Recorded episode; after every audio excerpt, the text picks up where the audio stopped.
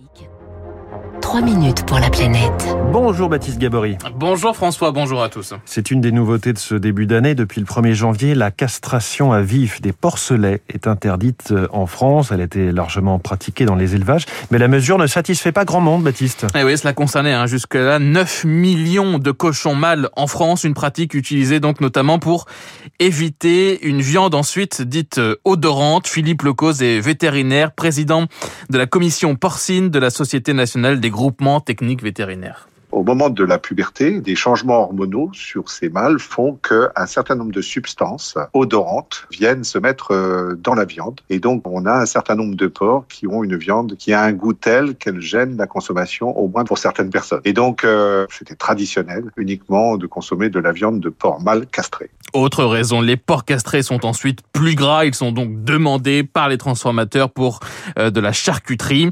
La fin de la castration à vif était réclamée depuis de nombreux notamment par les associations, au nom du bien-être animal. Oui, répond Carole Joliffe, elle est éleveuse de porc dans les Côtes d'Armor, secrétaire nationale de la Fédération nationale porcine.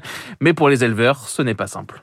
Forcément, c'est une contrainte supplémentaire pour les éleveurs aujourd'hui, puisque c'est un nouveau protocole de, de, castration, donc avec des nouveaux produits qu'on a utilisés, qui jusque jusque là étaient réservés aux vétérinaires. Ce sont des coûts supplémentaires qui devront euh, être répercutés euh, sur le prix de vente euh, des cochons. La Fédération nationale porcine parle d'un surcoût de 13 centimes d'euros par kilo et par mâle castré. Un surcoût car désormais, seule la castration avec anesthésie locale est autorisée et elle ne l'est que pour les éleveurs sous contrat avec leur distributeur ou sous label. Mesure saluée par Léopoldine Charbonneau de l'association de bien-être animal CIWF, mais, mais le gouvernement aurait dû aller plus loin selon elle. Ce qu'il faudrait faire en pratique, c'est d'interdire la castration tout court, puisque la prise en charge de la douleur, le stress que la castration avec anesthésiant et analgésique implique, est quand même un problème de bien-être animal. Il y a moyen de faire sans. Interdire juste la castration à vivre, c'est pas vraiment s'attaquer au fond du problème. Même avis du côté du vétérinaire Philippe Lecause qui regrette une occasion manquée.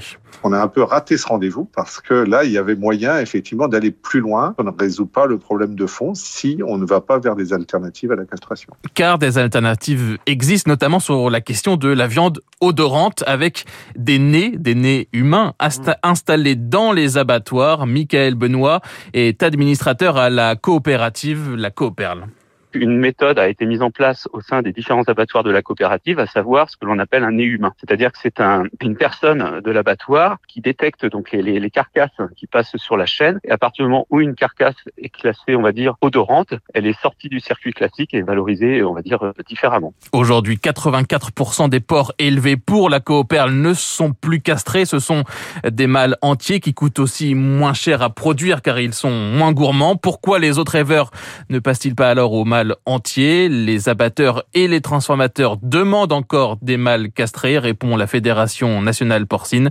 Nous ne choisissons pas. Merci Baptiste Gabory.